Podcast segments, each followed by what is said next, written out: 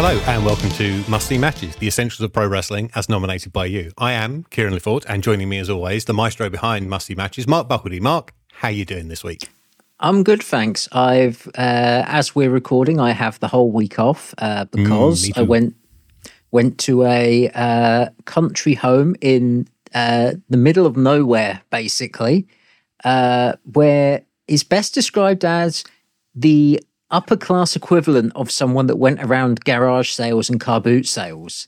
I misread your tweet about it, and I thought it was like an upper-class kind of car boot sale and wondered if you were going to spend like $2,000 on a suit of armour or something and bring that home with you.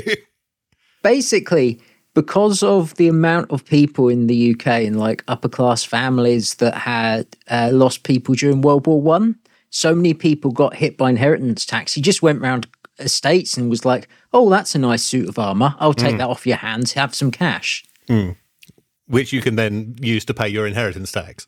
It's like he had a back bedroom with 9 suits of samurai armor in it. Good lord. Oh, you should have got one.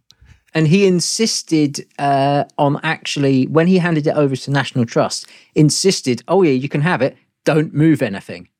So it's like you can have like a stupid amount of stuff, but it has to be in this order, which is why there's 25 bicycles in the loft. You got to love an old British eccentric.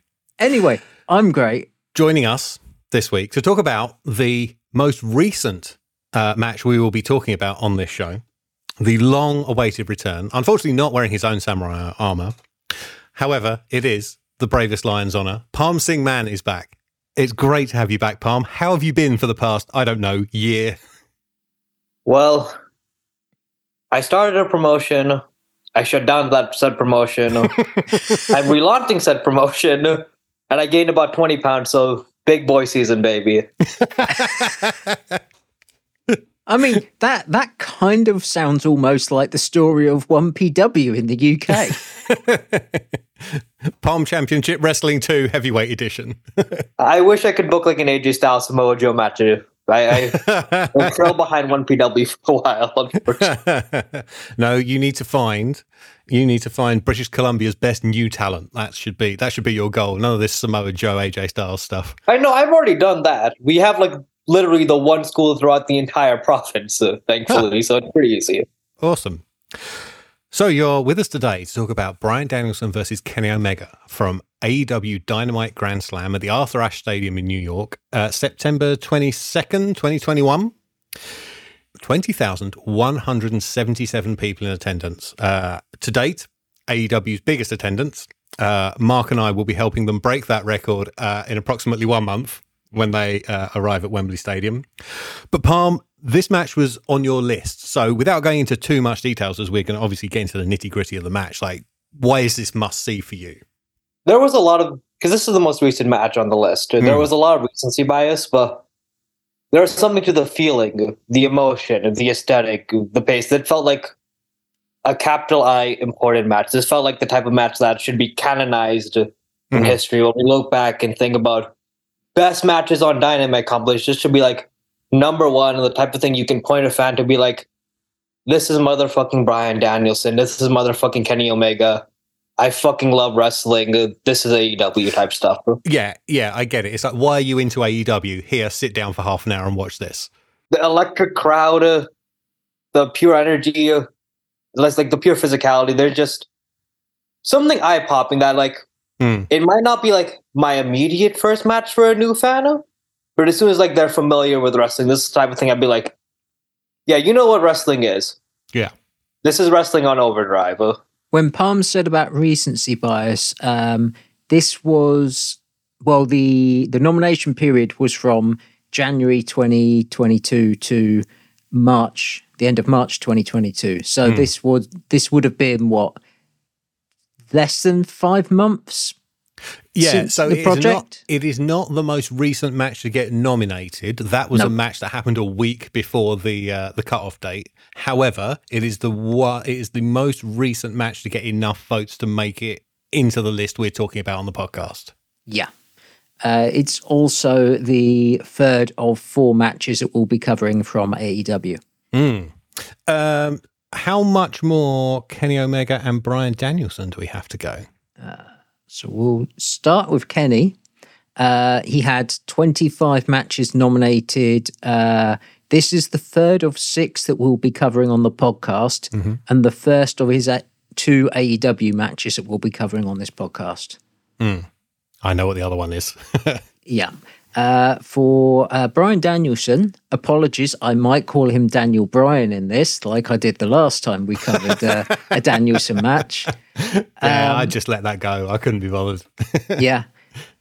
He had 29 matches nominated in total, 8 WWE, 21 as Bryan Danielson. This is the second of 4, so he has 2 left. Mm-hmm. They're both Ring of Honor. I think I said what they were in the last episode. Feel free to go again for people who didn't hear that yet. Bryan Danielson versus Kenta from Ring of Honor, Glory by Honor 5 Night 2, and Bryan Danielson versus Nigel McGuinness from Unified, aka watch this. Don't do what they did. Do as I say, not as I do. Yes, and I'll say it once again. Quite relatively famously among our little circle, I've never seen that match, and I'm not going to until the week we do the podcast. I know what happens in it, but I've never seen anything from it. So that'll be an exciting week. The interesting thing is, Danielson had 5 AEW matches nominated, whereas Omega only had 7, considering that he was around for much earlier in the company. If it's information that is quick for you to get to, Go ahead. But otherwise, don't worry about it. How many AEW matches got nominated? 24. That is information I've got in my notes. And considering that promotion has not passed its 5th birthday yet, that's real impressive. Yeah. I mean, it also shows a bit of recency bias. I mean, as a bit of context, considering, as we said, the nomination was the first 3 months of 2022, there are 2 Rampage matches that got nominated, and both of them were Bryan Danielson, which was the Eddie Kingston and the Minoru Suzuki matches. Interesting. So a bit of context for listeners from the future, where AEW may have changed from what we see now, or may not even exist anymore, we don't know. At this point in time, so the middle of 2021, AEW is a hot product. You are usually getting a 4-star match every week on Dynamite. They have just launched their second weekly TV show, Rampage. And in the last month, Bryan Danielson, Adam Cole, Christian Cage, Ruby Riott /Soho, and returning to wrestling after 7 years, CM Punk have all turned up. And all the signs are pointing towards this is the place to be. I think that this is one of the points where they kind of made WWE look and feel a bit old and tired, and like this was the exciting product you should follow. Much so, pre-show, Mark was we were having a quick discussion about Nitro, and at this point, this very much feels like Dynamite feels like the Nitro to Raw's Raw. It has varied in quality, I think, but AEW is the only weekly wrestling I watch anymore. I've no interest in WWE, and it's largely thanks to like the quality of matches they were putting on Dynamite, like from the get-go. And as I said, like every week you get at least one match that was pay-per-view quality. So I was going to kind of treat this the way I treat pay-per-view matches with like the 4 weeks of build-up beforehand. But because this is Dynamite and things move a bit faster than that, and because Bryan Danielson hasn't been in the company a month yet, I only watched the previous 2 episodes of Dynamite. So September the 8th, Wednesday, September the 8th, 4 days earlier, they've had their widely lauded All Out pay-per-view, which was frankly a phenomenal show, just incredible quality up and down the card. And that culminated with the debuts of both Adam Cole and Bryan Danielson. A good laugh I got out of this show. This was the week Excalibur went off to get married, so Jim Ross, Tony Schiavone and Taz collectively struggled with the concept of modern wrestling between them. Oh, Jesus. It ain't good.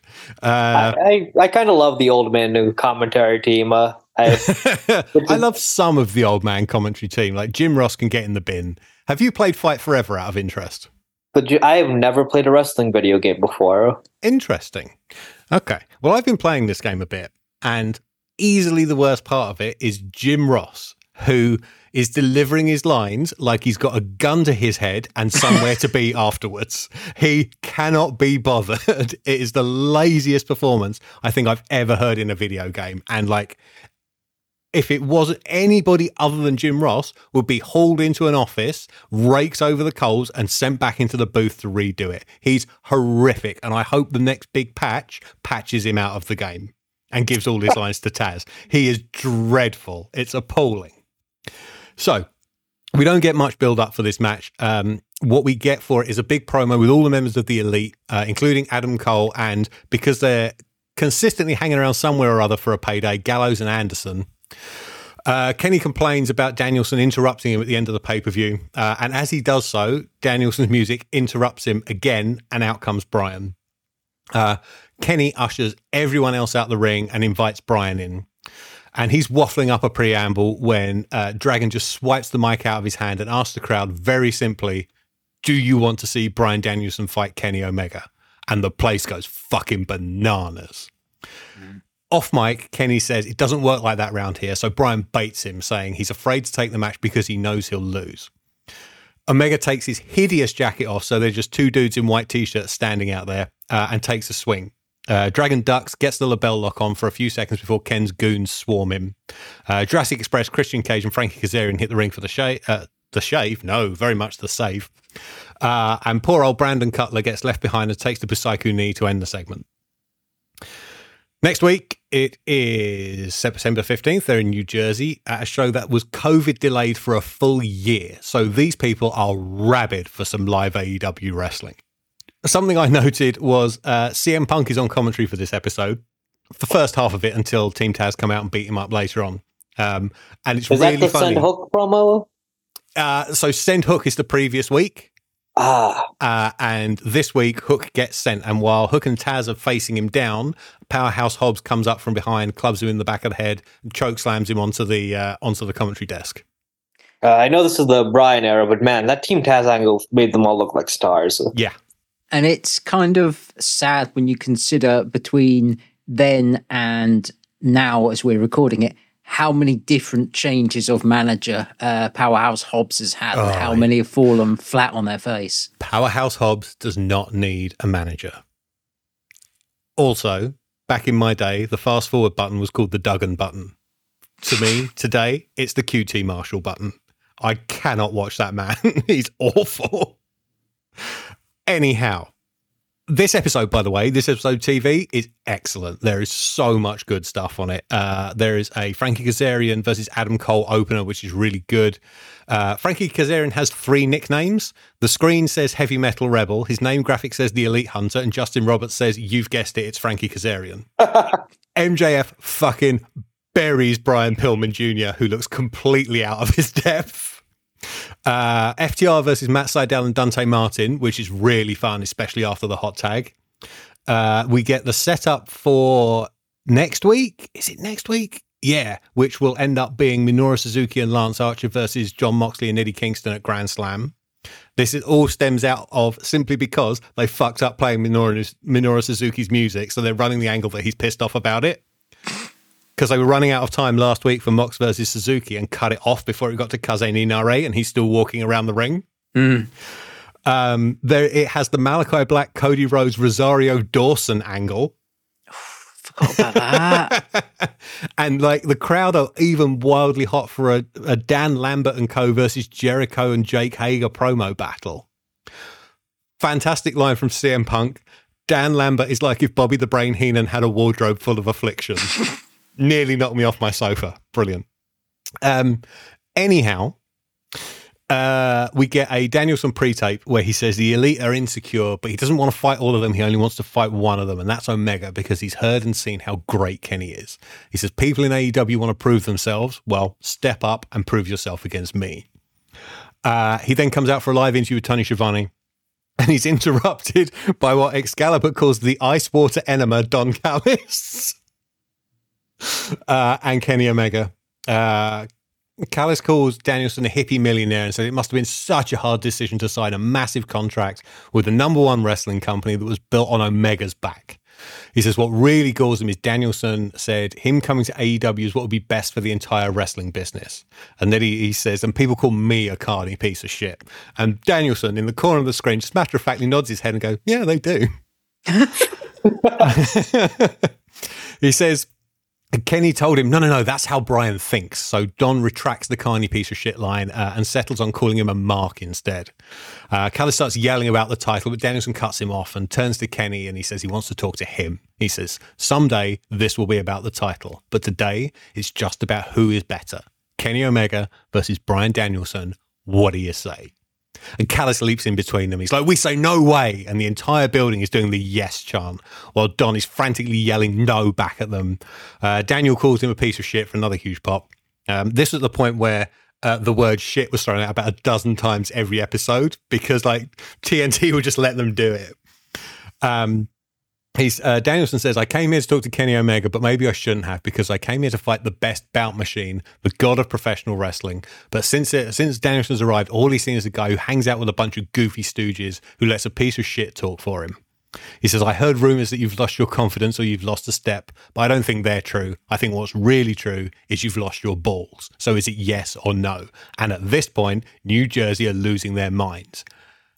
For context, it is less than an hour's drive from the Prudential Centre in Newark, where this is being held, to Arthur Ashe Stadium. So everyone in there has already got their ticket. Know it. With Callis protesting, Kenny finally takes the mic and accepts, and they go nose to nose for what I call the YouTube thumbnail. So, the match. We are in Arthur Ashe Stadium, as I said, 20,000 people. Pretty good. I was supposed to be there. I had flights booked. The Delta variant hit. And I got refunded by Virgin Airways.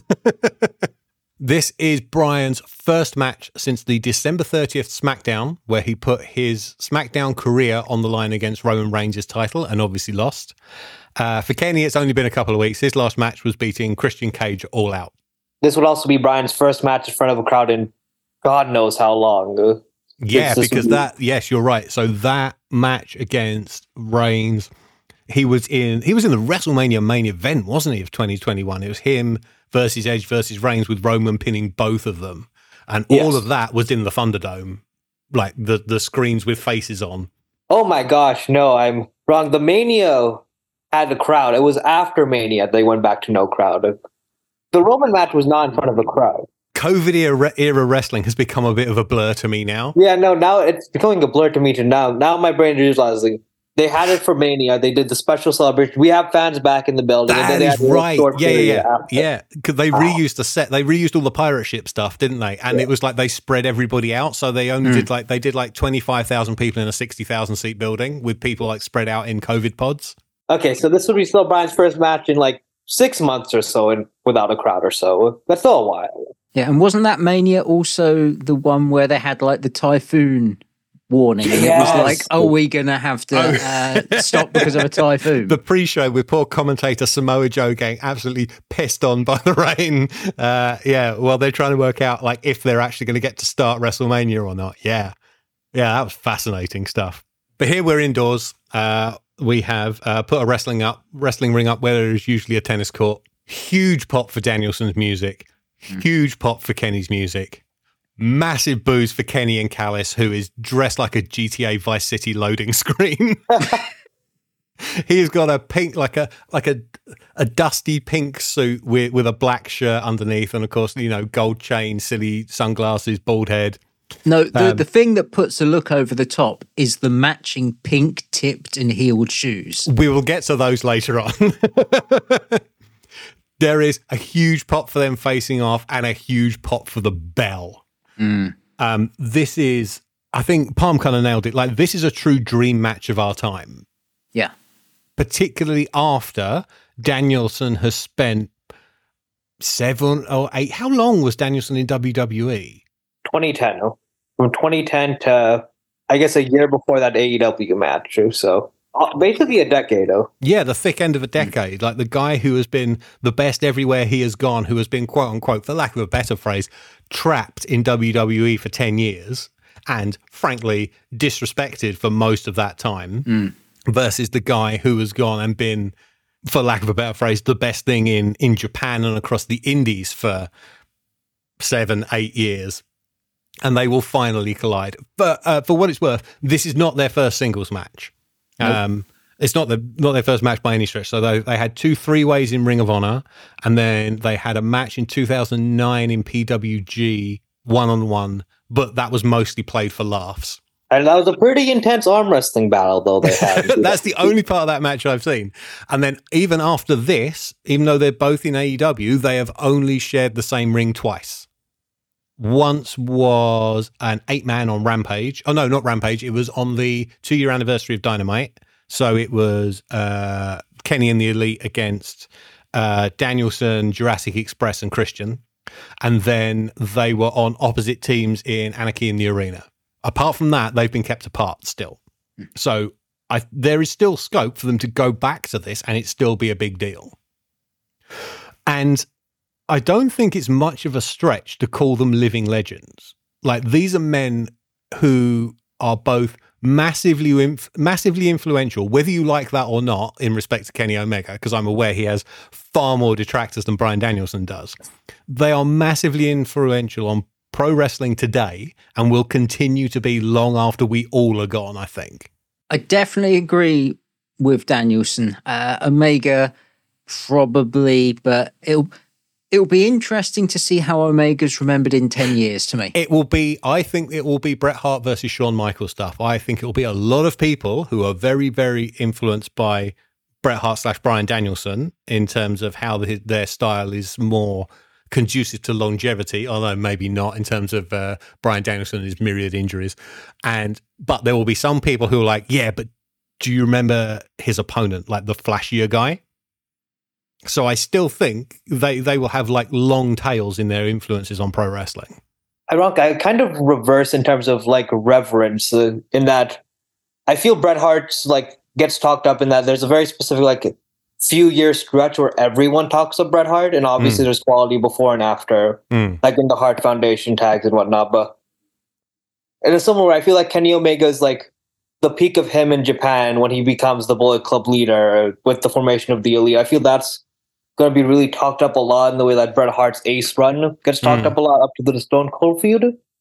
Well, with Shawn Michaels, like it or not, people talk up like a lot of his career back when he first started, back when he first won the title to his comeback run. And as somewhere I feel Bryan has like the appeal where you can pick any year of Bryan's career and you can see something to be reverent about. Yeah. The reverse in terms of styles, but in terms of like, I feel how they're remembered, it's going to be kind of reversed.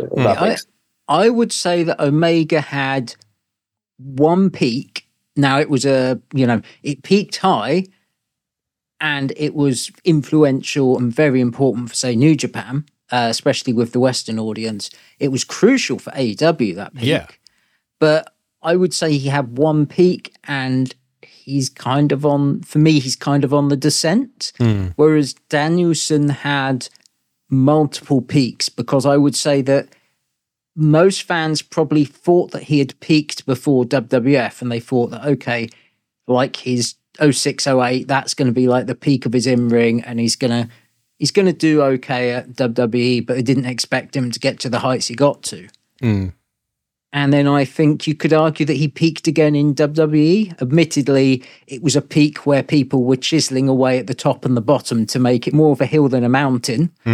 So I think in this case, he's more of the Shawn Michaels, whereas there's multiple time periods where it's like, okay, he was like the best in the world. Whereas Omega, I think there's only, now it's a good couple of years, I think there's only one peak where you could say he's the best in the world for me. But I've said before, I think I'm a bit of a low man on Omega.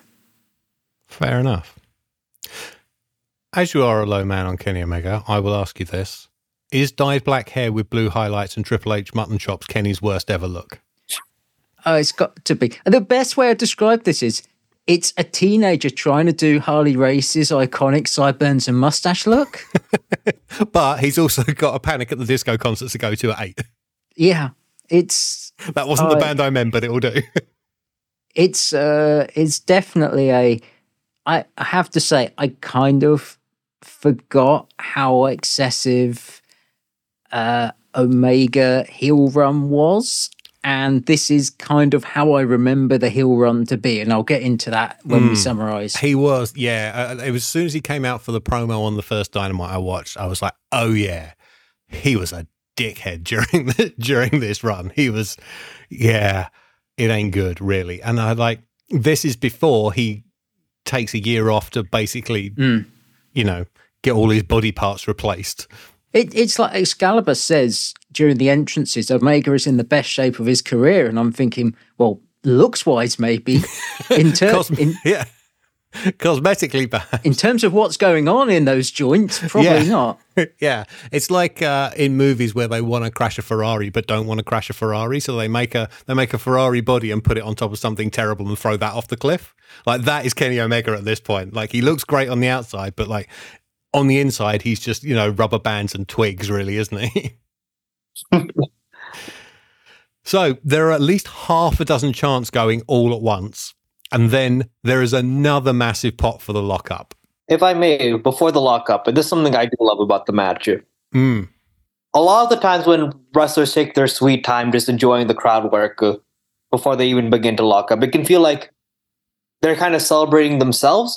Like, especially when, like, an ex-WWE guy goes on the independents, like, with Cody Rhodes and D-Run, it can feel like, hell yeah, we're massive stars. We love wrestling. We love you.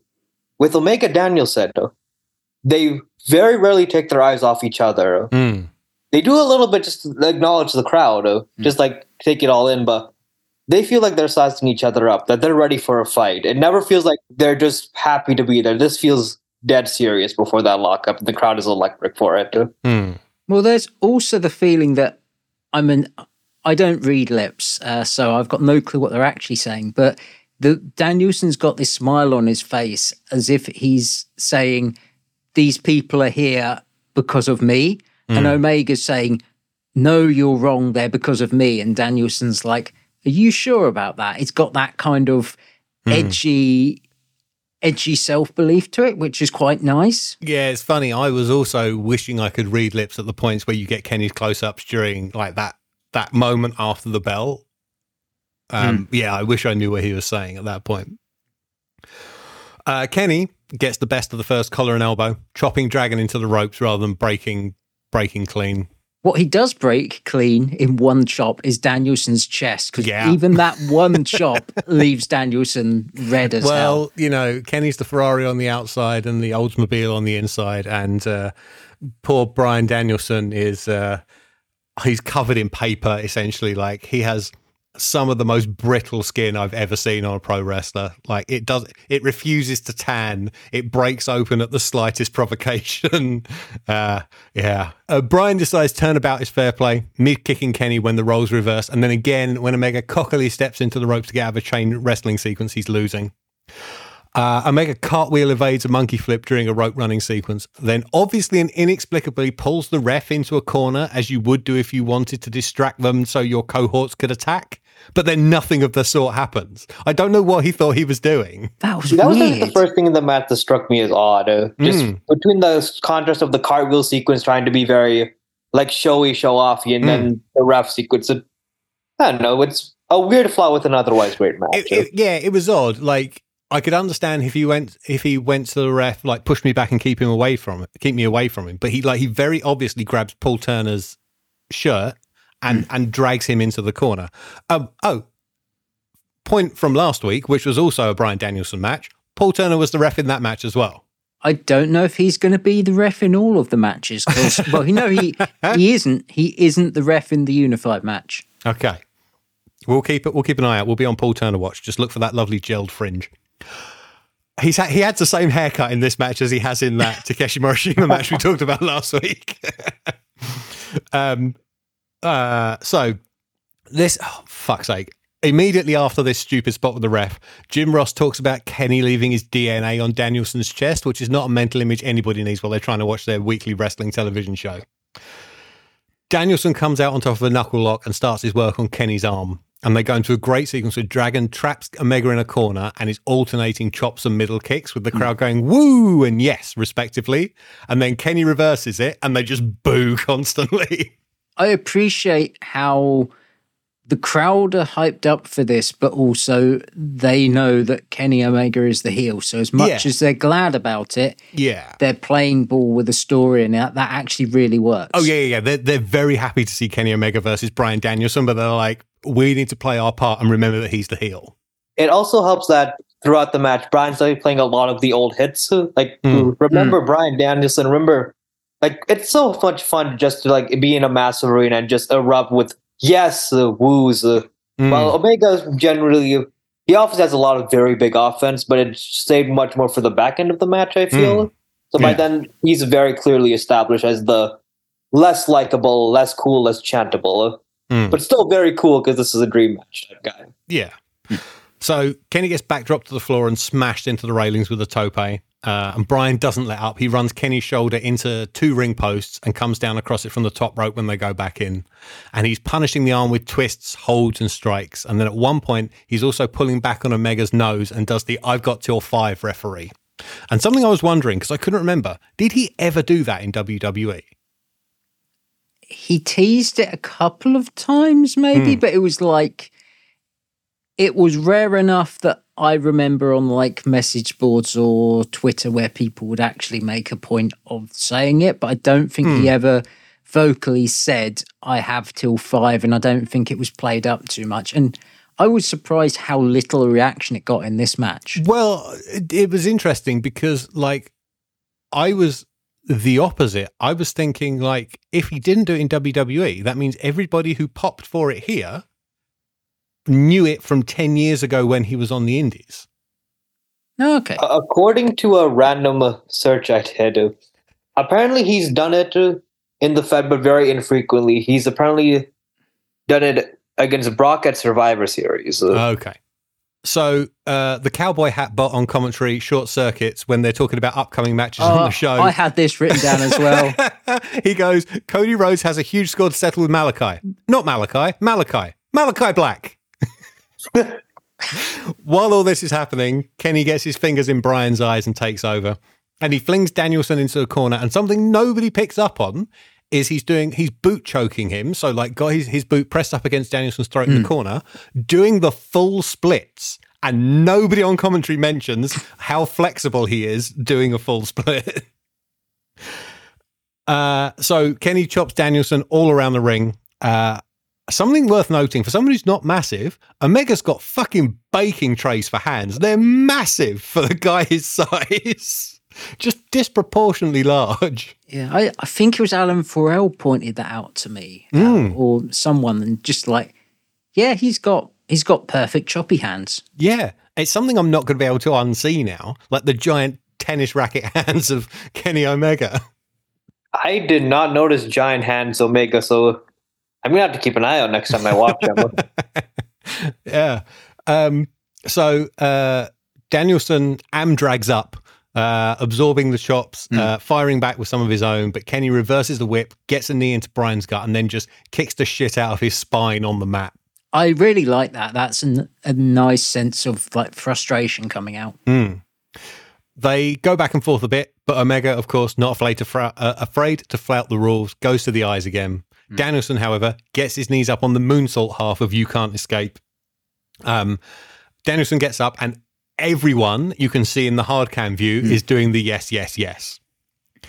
Dragon batters Kenny into a corner, gets a flying neckbreaker drop lariat out of some rope running, a flying dropkick in the corner, and a top rope Frankensteiner for what I think is the first pin attempt some 12 minutes in. The two things I noticed about this Frankensteiner, one is...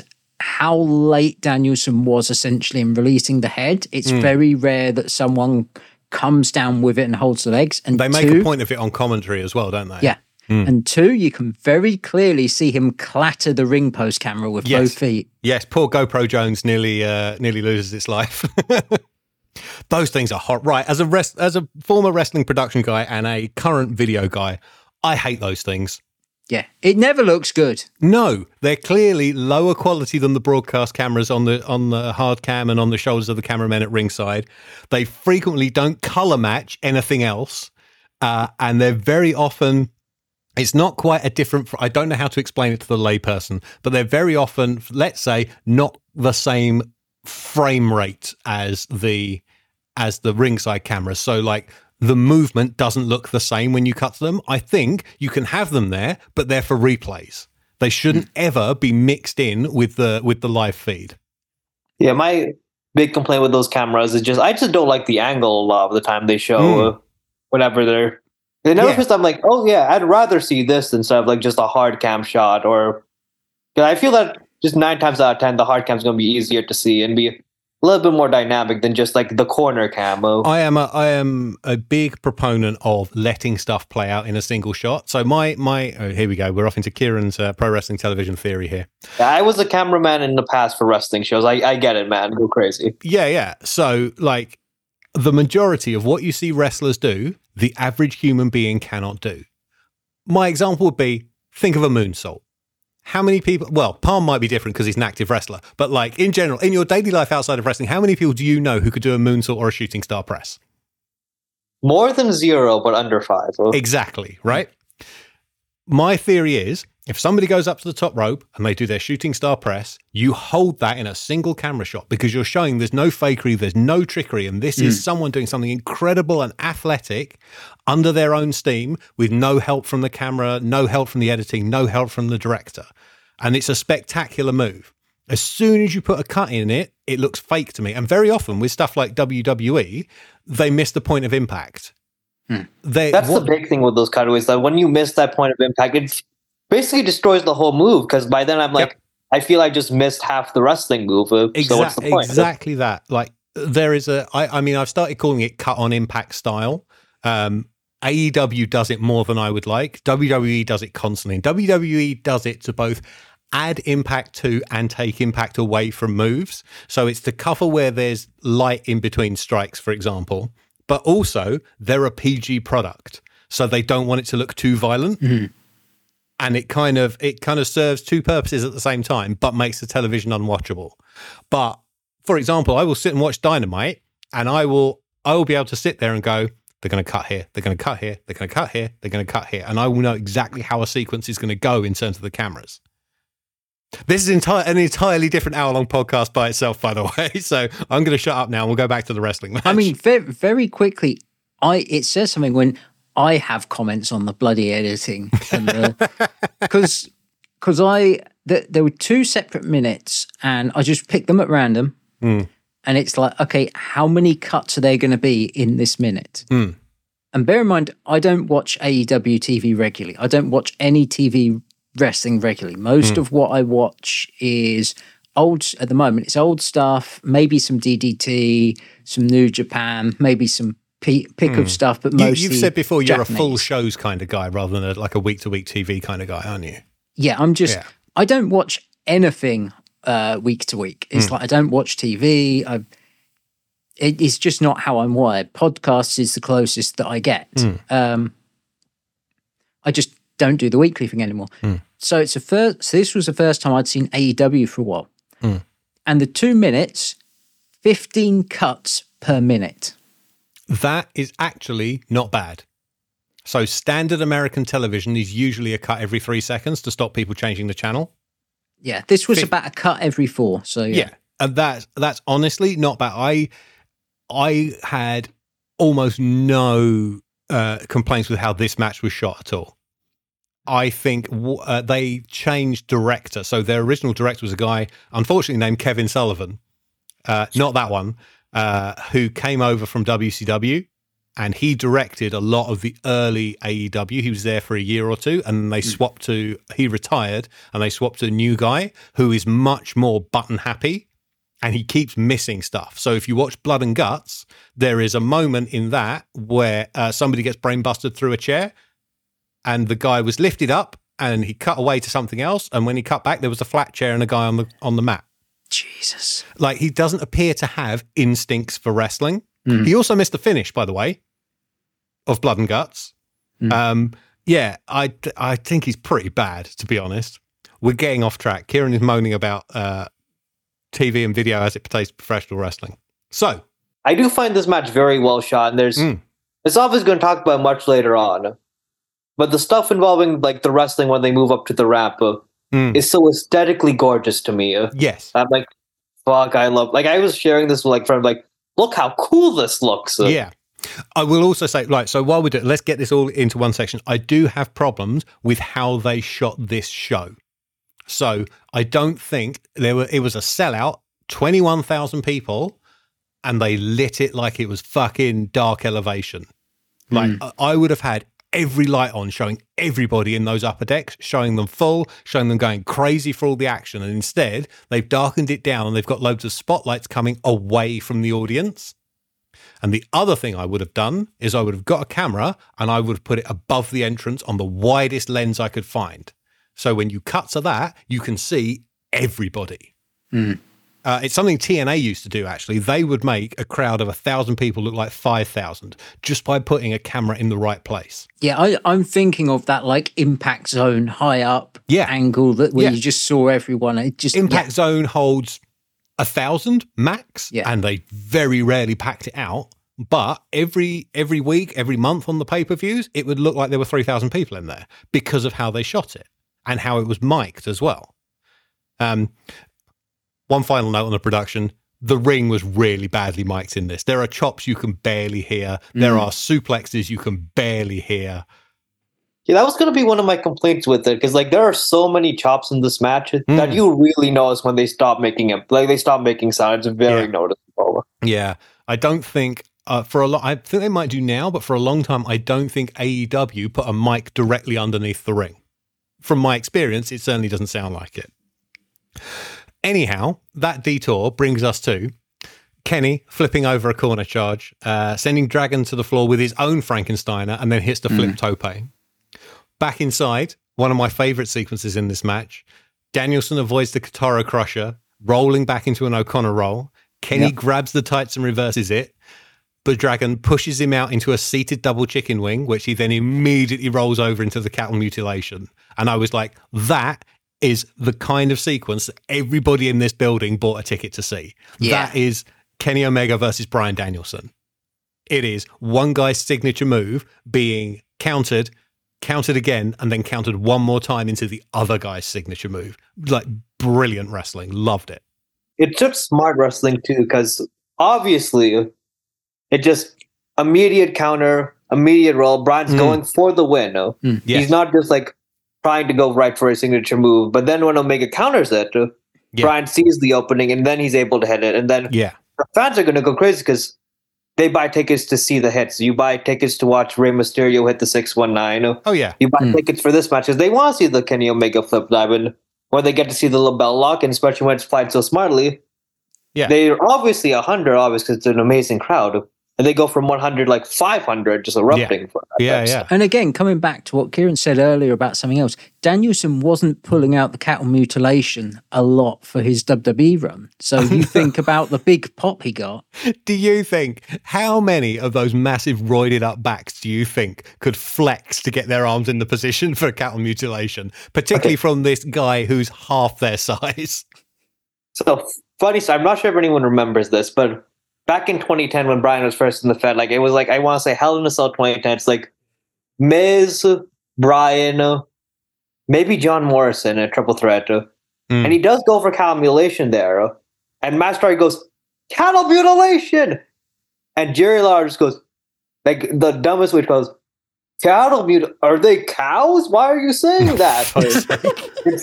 And that leads to like a good like minute on argument. I'm sorry, like, but it's a cattle mutilation. It's just like, don't care. That sounds dumb. Let's just call the move. Oh my word! So thankfully, neither of those people are on commentary here. Kenny gets to the ropes, rolls out to the ramp, and this is the beautiful stuff that Parm was talking about. There is a cut here I don't like. where Dragon does a flying knee strike off the top rope, and they switch cameras in between it. So he changes direction. They break the 180-degree rule. He changes direction as he flies across the screen, which never looks good, which is a shame because it's otherwise a cool-looking move. Mm-hmm. Bryan gets in a few chest kicks to a kneeling Omega until Omega stands up, swats away a roundhouse that spins Danielson back the way he came, and then sends him sliding down the ramp, which is comprised of LED video screens, which also looks very cool, with a dragon suplex. Yeah, sliding down on his neck down the ramp is just a ridiculous visual. Yeah. Kenny then retreats all the way to the back of the stage so he can get a run-up and full sprint V-trigger Danielson in the ropes so hard that he himself flips over the top rope into the ring. And that's how we go to break. I planned to, for the break, basically write everything that happened in the break in highlights. It came to basically two sentences max, and one of those was unnecessary. You know you have a pause button, Mark. He's gone silent. Perhaps his remote doesn't have a pause button. So the only things that happen in our picture-in-picture break are Kenny slams Bryan on the timekeeper's table, and we get the following commentary exchange. JR says, Callis should be whipped for wearing those shoes, which are the sparkly pink and black numbers Mark talked about earlier. Tony says, I think he should be whipped for general purposes, actually, to which Ross replies, well, I'm starting at the feet and I'm going to work up. Okay, so I was listening on the American feed, so I just got a bunch of commercials while Bryan sold really pretty well, but I was like, man, I kind of hate picture in picture. I hate looking at these ads. So. I mean, I think I understand why it's done, and I think it's good that they do picture in picture on the TV feed, but I find it hard to watch. So if I ever end up watching one that has got the picture in picture feed in it, I have to mute it so I'm not listening to like fucking Taco Bell commercials and that kind of thing. And so I'm actually watching that little screen in the corner. Mm. Where possible, I will watch the fight version that we can get here, where your picture in picture is always full screen and you get extra commentary. And that's where, generally, you get the Excalibur and Taz go off and record a podcast stuff. That's the most fun. I never knew about that JR commentary line. That's so good. Yeah, it's his only good line of the entire thing. The other side of commercial, Kenny goes to buckle bomb Dragon, but they miss the corner, and Danielson hits the ropes and involuntarily backflips out onto the apron. Terrifying. Mm. He is. I think he's quite lucky that he came out on the ramp side. Yeah. Because if he'd have gone the other way, he'd have just ended up on the floor. Yeah. Omega follows up with a top rope drop kick to the back and hooks the full Nelson for a dragon suplex, but Danielson drops down into a clutch for a 2 count. Kenny sends him face first into the corner with a leg lariat to the back and then hits a flying knee to the back of the neck. Quite gently, I noticed. Like, he didn't go in kneecap first. He slows himself down and turns sideways, so it's the thigh across the back of the neck. Mm. Like, obviously being rightly very protective of the back of Bryan Danielson's head. We say this in a match that has multiple dragon suplexes, by the way. Yes, I know.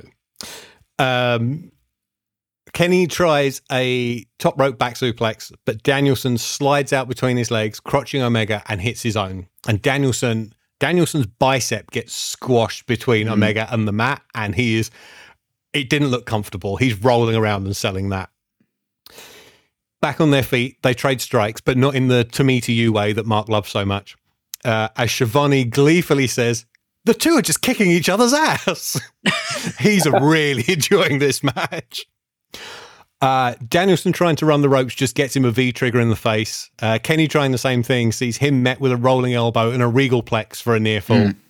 That regalplex, and they in general look nasty, but I think Bryan even struggled to connect his arms. His arms aren't quite long enough, are they, to get the grip properly? Yeah, so It's just an immediate dump onto Omega's head. It felt like out of no warning. It was like, look, like the regalplex is one of the most painful looking suplexes, and from personal experience, is kind of one of the most painful suplexes to take. So you've taken one. How many? Did you end up with your own knee in your eye? I think it was more forehead than eye, but yeah.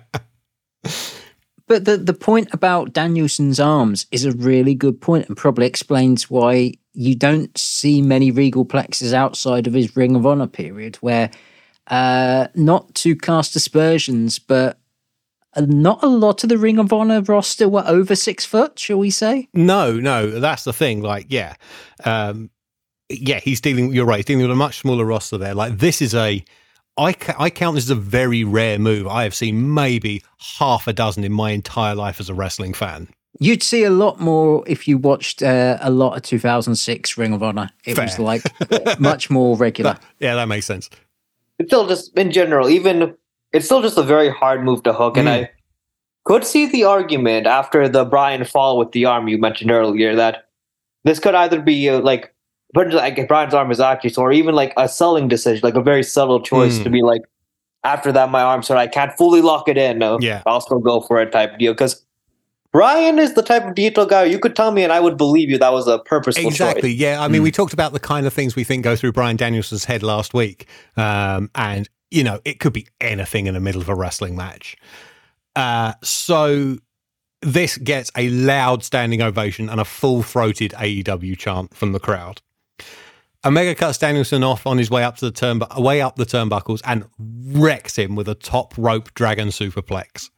Commentary talk about how Dragon might have saved himself by being able to flip over and take it on his stomach, but you can see the scuff marks where his face hit the canvas, which is made even more obvious in the replay. His face smash. He hits the mat stomach first, but the recoil, like his face smashes into the mat afterwards. So that's why his face is bloody by the end of the match. I was going to say, I also didn't realize that because I was too busy watching Omega's skull go from the top rope straight to the fucking canvas. Yeah.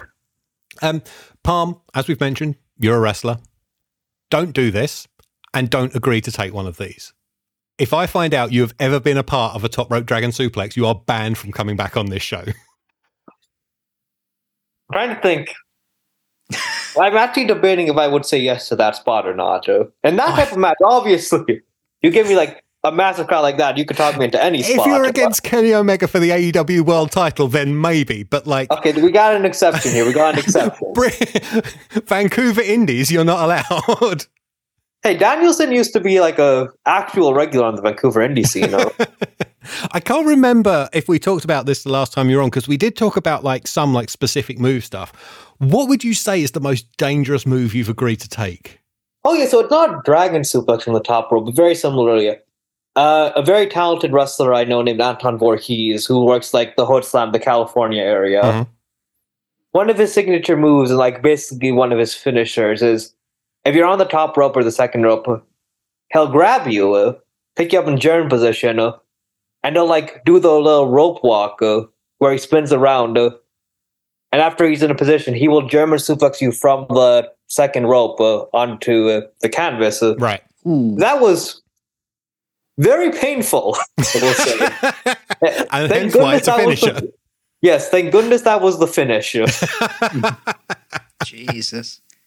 Then regular moves, the Regalplex is definitely up there. Then any move where you have to flip into it to take it, like the lumbar check that Cedric Alexander does. That's the one you mentioned before. Yes, yeah, I that's remember a real now, timing thing. Because like if you time it perfectly, it's fine, but as someone who might not be a perfect professional wrestler, believe it or not. Yeah, you don't want to take someone's first one, do you? No, and I've taken someone's first one, which is why I know. I liken it to the time I went into a bar and I had the first mojito the barman had ever made. And the manager came up and went, "How is it?" And I looked at him and he went, "We won't say anything to him, but I'll get you another one." So anyway... the kick out from this ridiculous move off the top rope gets a huge pop. Kenny hits the V-trigger, but Danielson manages to poison Rana his way out of the one-winged angel, and the roof comes off Arthur Ashe Stadium. Bryan avoids a flying knee in the corner, buzzsaw kicks Kenny, powers up in the corner, and runs in for the Busaiku knee, but Kenny is ready with a powerbomb. This looked brutal. He smashed him. A big thing with the match, and like with the Poison Rana counters, with the dive, flip dive, is that they never feel like they're there to be showy. Like there's obviously Omega's a very showy wrestler. Something like the wrap knee where he does the full running start. It looks spectacular, but it's always there for purpose to hurt the opponent. It's always there to like try and counter, win the match, etc. And that powerbomb, there's no like part where Omega tries to get him all the way up for the spectacular. He just grabs him, just fucking immediately throws him down to the point where I'm like, I can't tell if this is a stylistic choice or Omega was genuine, like this tired after like a half hour just fucking wrestling. Well, the slight messiness of it actually makes it for me. It's like, and coming into slight execution, making a move. I loved how Danielson did the reverse Rana because it almost felt like that kind of old school Frankensteiner. If you've like seen like Scott Steiner, the way Steiner would do a Frankensteiner in his body, it kind of is a bit reminiscent of that, where it's less, I think modern reverse Ranas are a little bit quicker, and I think the speed of the snap actually makes it look a bit worse. Yeah, this is one from somebody who doesn't do this move. Yeah.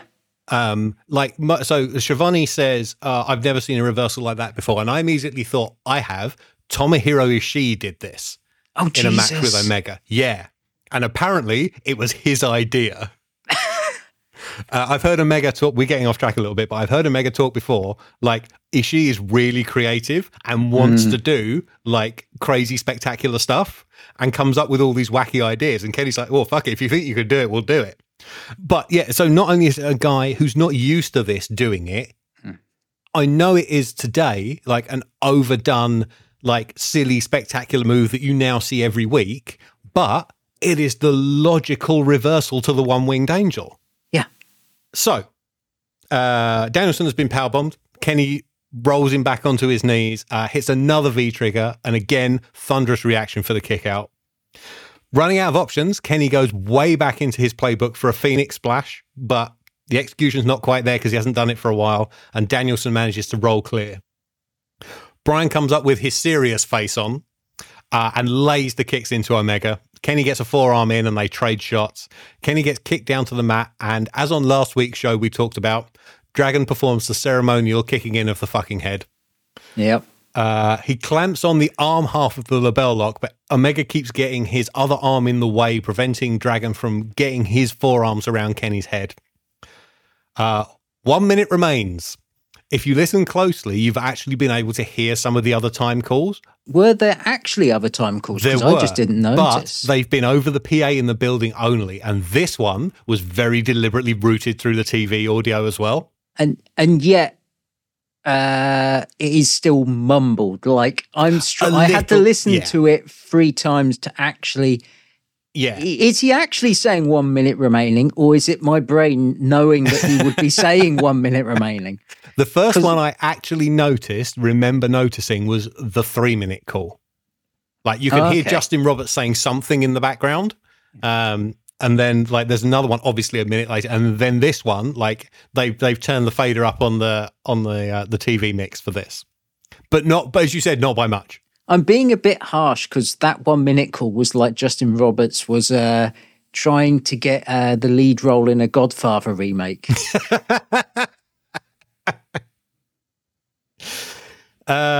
So Omega gets his foot on the ropes, but as he staggers up into the corner, Danielson connects with the corner dropkick.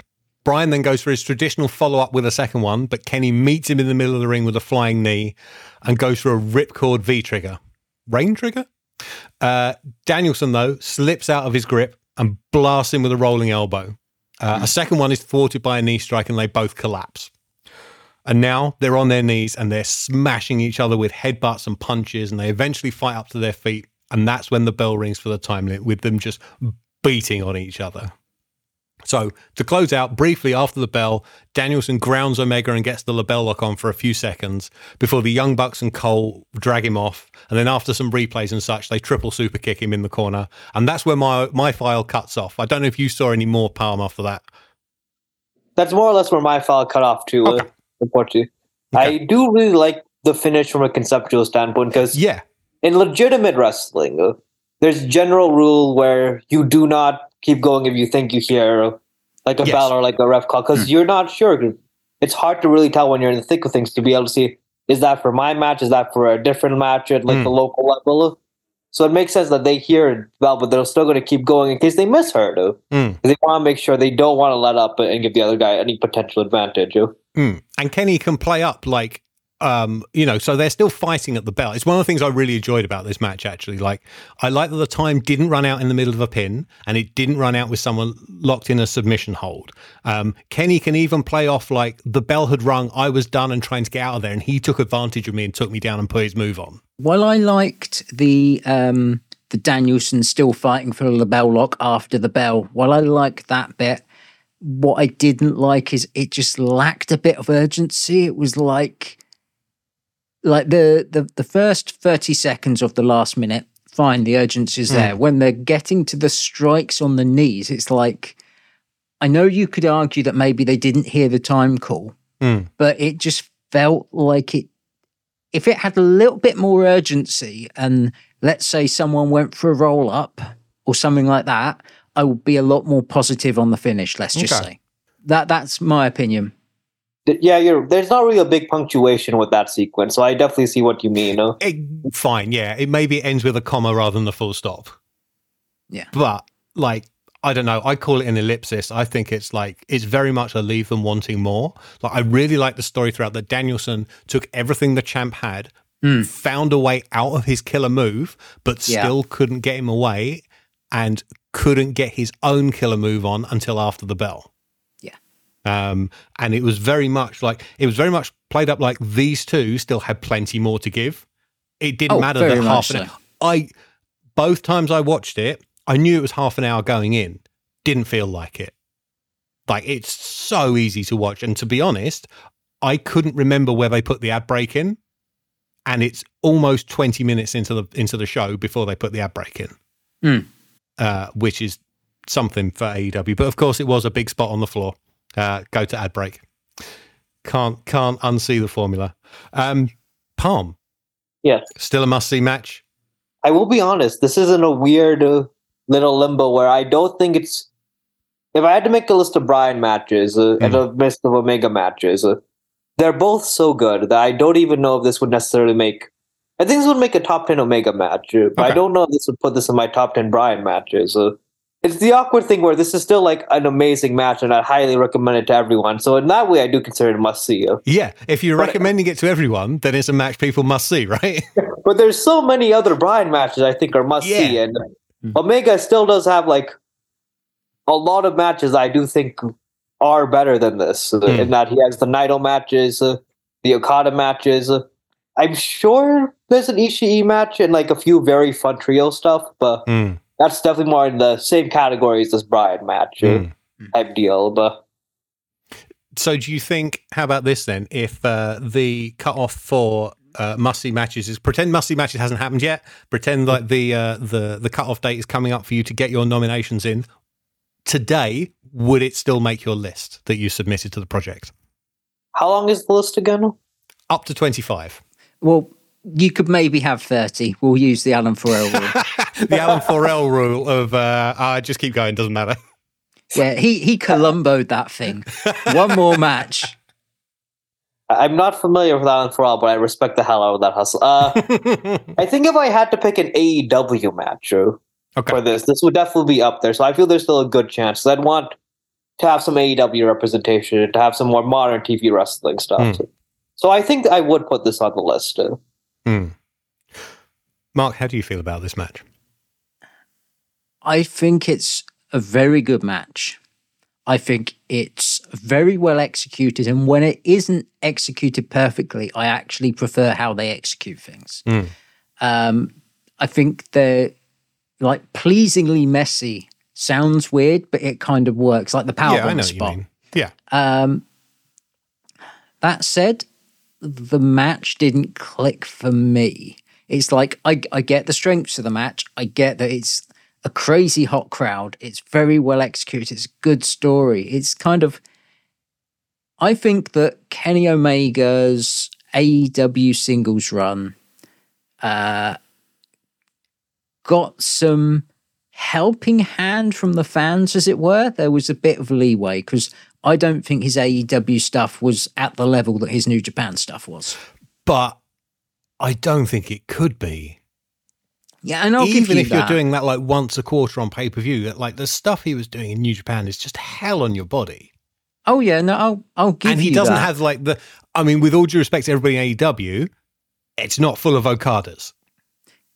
Yeah, but I mean, put it this way, we did the Naito match. Yeah. I preferred the Naito match to this. And the main thing for me is it comes back to what Parm said. I don't think this is like in a top list for either guy. I think this is the problem for me with dream matches, is that sometimes when you have a dream match, you're trying to combine too much of two people's styles and they're less likely to fit into one or the other. Mm. And the same with Danielson. It's like, I think for me, Danielson's dream match type stuff since he's come back from WWE has been more disappointing than the matches against, say, an Adam Page or an Eddie Kingston or a Minoru Suzuki or a Daniel Garcia. Mm. It's like, it just doesn't have that feel to it. It feels like... Does it feel forced to you in some way? Like, you're expected to think of it in a certain way because it is a quote-unquote dream match. It feels a little bit, I think, yeah, forced could be. It feels a little bit Hollywood, a little bit overproduced, a little bit... Okay. But is that because it is on an American weekly television wrestling program, which has to have all that sparkle and sizzle to it? Like, would you feel differently about this if there was a basketball hoop in the background in front of 500 people in Eastern Pennsylvania or, you know... I wouldn't. I actually, if you take this and put in Ring of Honor Peak 2006, I probably feel the same way about it. Okay. It lacks a little bit of heart. It lacks a bit of heart, and it lacks the kind of things that I really love from Danielson. But bear in mind, that is from me with my ROH fanboy head on, yeah. And I realise that he's changed over years. It's like, yeah. I appreciate lots of elements of it. It's a very good match, but I definitely wouldn't call it must-see, and I would probably recommend AEW matches of around this era against different opponents for both guys over this. Interesting. Okay. Well, the Omega one I'd recommend is actually the next AEW Omega match on the list, but yeah. Fair enough. A little perspective I feel is that, talk about like Styles Classic, I think in a way, these complement each other in that these are both long match guys. They're people not to pace out a long match. But there's definitely points where, like, I guess they would say it takes turns between being a Bryan match and being an Omega match, where the first half, there's definitely a lot of, like, Bryan shine, a lot of, like, more simpler, grounded stuff. While once you get to the ramp, we get more spectacle stuff. It feels like the Omega big bomb throwing, big spectacular type deal. So I could see the contrast. For me, the match is one major weakness. It's very nitpicky, but it bugs me a lot in matches in general. When I feel there's too much repetition for something like, say, strikes, where I feel that either A, the strikes need to land fucking incredibly well, which maybe they did, but the show wasn't mic'd up enough for me to hear the chop. The micing hurt. Or B, I find myself thinking, man, I sure do wish there was like a little variance where Bryan started doing the chops and kicks alternate, I love that. But when it just became nothing but a chop fest, it was fine. But after a while, the wow factor, we go, oh my God, JR's right. Omega is leaving his DNA on Bryan's chest, kind of goes down a little bit. Obviously, like, calling a match on the fly, figuring out how to adjust to a crowd, like, I get it. It's such a nitpicky thing for me. But when you watch a lot of wrestling, you really notice when stuff starts repeating, you know? And yeah, with the kicks, you're kind of right with the kicks. It does feel like it's a spot that if this was a match that was, say, 20 minutes instead of 30, you wouldn't notice because that next set of kicks wouldn't be there. Yeah, exactly. I think if I'm going to, on this note, I think if I'm going to complain about anything, it's going to be Kenny spamming the flying knee. Yeah. Like, wrestling video game, signature is flashing in the bottom corner, he presses triangle, bang, another knee. Oh, it's still flashing. Oh, I can get another one in. Like, it's something he goes back to too much, I think. And we are, I kind of had a discussion with somebody else about this recently. We are in the era of the flying knee in pro wrestling. AEW women's division, everybody has a knee strike. I think I know the person you're talking about, because it might, was it that Twitter conversation? Yes. Or was it? Yeah. And yeah, it's a bit much for me. So for my part though, I still think this is a great match. Parm is too young to know. Mark might also be slightly too young to remember the time when you would get a match of this quality, maybe on pay-per-view once a year if you were lucky. That they happen regularly on TV these days is still wild to me. That, like, and to be honest, this should have been a pay-per-view match. This would have sold pay-per-views. They probably could have even run a slightly bigger building if one existed in the market they wanted to run it in. That it went out on free TV is crazy, and we are blessed. About the match itself, I said I liked the story that ran through it. I loved the sense of anticipation to it. Like, everybody in that building really wanted to see this match. And the only thing I think that would have made it, so it's 5 stars in the Observer. I don't think it's for me. I'll go 4.5. It's the first Bryan Danielson 5-star match. Really? Yes. Yes. Wow. He never gave anything from the Ring of Honor period. Wow. Before this, Bryan Danielson had 6 4 3/4 matches. Okay. That, like Dave chickened out multiple times. And so this was the first 5-star that Danielson got. And then he got 4 others for AEW matches, which is a great example of the Meltzerian inflation. Yes. Yeah, I think for me it's like a 4.5, and I would have added more onto that if it had had a definite finish. I'd go 4, 4.5, yeah. And if Kenny could have thought of any other body part to hit Bryan with than his knee. Again, I'm stuck in that same kind of Parm situation. I don't know if I can call it a must-see match, but I think it's definitely worth everybody's time. It's a half an hour, it's sped past. And I only noticed how, and I think that might be why they did it, I only noticed how long had passed once you could finally hear Roberts doing the time calls. And like, oh shit, this really has been 27 minutes. Yeah, it's definitely the type of match where, like, I'm a match for myself as a wrestler, which I am technically, but a much more successful wrestler, imagine. And I see this match on TV and I'm like, oh my God, I want to be there. I want to have a chance to face the Bryan Danielson, the Kenny Omega. I want to see that type of Arthur Ashe. He's like, wrestling's a lot about creativity and creative freedom.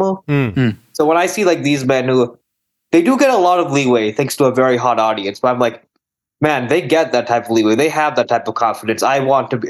It's the type of thing that really just makes AEW feel like the place you want to be at, both as a wrestler and as a fan. There's a lot of fan goodwill in AEW. Yeah. Especially in the first couple of years, there was a lot of goodwill which kind of helped them on when things weren't quite hitting. I mean, especially in 65,000 old people buying tickets before one single match has been announced.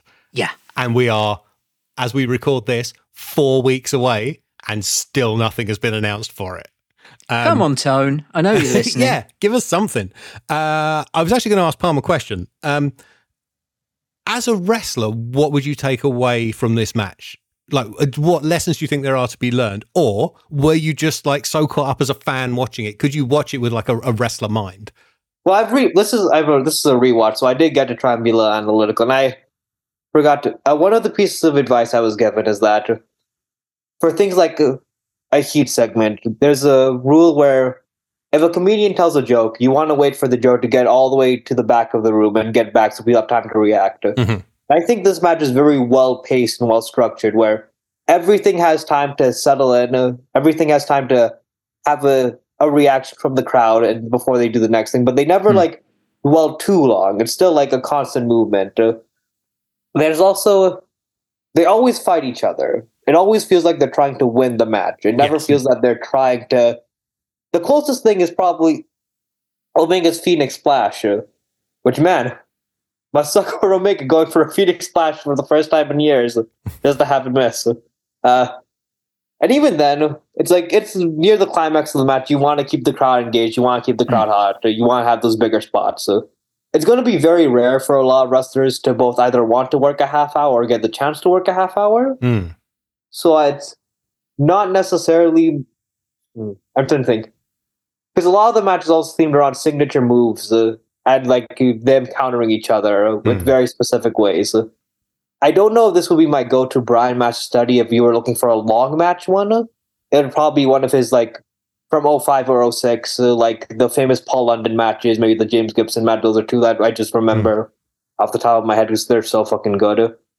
But I feel that in terms of just structuring a match for, like, how long to let something sink in and how long you want to, per se, a major spot, like, how many normal spots do you want before you want to do the Omega Giant ramp spot? I guess if that makes sense. A pacing match to look at. So, I usually run through the Observer Awards issue to see if our match got anywhere. Kenny Omega was the Wrestling Observer Newsletter 2021 Wrestler of the Year. Danielson placed fourth. AEW was Promotion of the Year. Dynamite was Best Weekly TV Show. This match finished third in Match of the Year behind Will Ospreay versus Shingo Takagi from May the 4th in Fukuoka and the Young Bucks Lucha Brothers cage match from All Out, which was, as we said, 2.5 weeks before this. Danielson and Omega each had a match with Adam Page in the top 10, and Danielson also had his October 15th match with Minoru Suzuki in the top 10. This particular episode of TV finished 8th for Show of the Year. Oh, and Bryan Danielson won the Bryan Danielson Award for Best Technical Wrestler. Does anyone have anything else to add before we do plugs and take it home? I feel good. Okay, thank you. So, Parm, thank you so much for coming and doing this show again. It has been an absolute pleasure having you back. Feel free to tell everybody where you can be found on the internet if you want to be found, any upcoming dates you might want to chuck out, what's going on with your wrestling, all of that kind of business. This is going to be a longer one. My name is Parm Singh Mann. I am a professional wrestler from Vancouver, Canada. I am the We Have Daniel Makabe at Home of professional wrestling. As evidenced by this being your third showing on this show, and he's only been on once. Yes. Gotta make up for it somehow. My social media handles are ByBoyParm on Twitter and Blue Sky, Parm Singh Man on Instagram. There's not a lot of Indian wrestlers out there, so I feel I should be very easy to recognize. My August is a bit smaller. I'm working a Lucha Libre themed show in Vancouver in about 2 weeks. There's a lot of people on that card, about 50 wrestlers over 2 days. Which is does that mean you're going full lucha and it's going to be all trios matches? And do you have to wear a mask? So I actually do have an entrance match, which you can find on my profile pic, which you can see on my social media if anyone wants so inclined. We'll see how that card looks. It's going to be a lot, but there's wrestlers from Gleed and Yutani, wrestlers from Mexico like Septimo Dragon and Rayo Star, who are quite talented, but more on the obscure side. In September, I'm very busy. September, Dusk Pro Wrestling comes back, which will be having wrestlers such as Trish Adora, Daniel Makabe, and Nicole Matthews. Unfortunately, my graphics person is on a bit of a delay, so there's a 50% chance the show poster won't be ready till next week, which will be when this podcast is already up, so you all got an exclusive sneak preview. After that, I'm teaming with a time traveler and Abraham Lincoln in Boom Professional Wrestling, and I'm debuting as an early scoop in San Francisco for Full Queer and potentially Hood Slam, depending on how that goes. So sweet. And I think that concludes the rapid fire plugs on my part. So thank you for having me, both of you. No worries. Always a pleasure. As for us, you can go to linktr.ee/MustSeeMatches for all the ways subscribe, links to the full list of nominations and much more. We are at Must See Matches on Twitter, Instagram, Mastodon. What else did I do? Oh, I did Threads as well. All of these are fucking dog shit platforms, but we have to be there to plug this stuff. It's garbage. I am at Kieran Edits on Twitter, and Mark is at Monkey_Buckles on Twitter. Elon Musk can go fuck himself. Oh, we are also now on Blue Sky. You can go to at mustseematches.bsky.social if you're on there. And we have finally done something with our Discord, bit.ly/discordmsm. Come and hang out on there with us. I usually say every month I'm on GCP with Andy Ogden reviewing 1999 British Wrestling Dumpster Fire UWA Wrestling Rampage, but we've just done the last one of those, episode 21. We are done. I am free. I have Your penance is over. It is. The only time we will ever go back to it is if the missing episode 18 ever surfaces on the internet. That is considered lost media. So you can go to @GCPPodcast1 on Twitter, or you can go to GCP on the podcast app of your choice. It is the one about wrestling, not Google Cloud products. And you can listen to us rant and rave and scream and shout about the horrific wrestling we have subjected ourselves to. We figured out, because of how we did it, we've been talking about that goddamn show for a year, pretty much. Jesus. Yes. And it's finally over. As I say at the end of the episode, it was much more fun to talk about than it was to watch.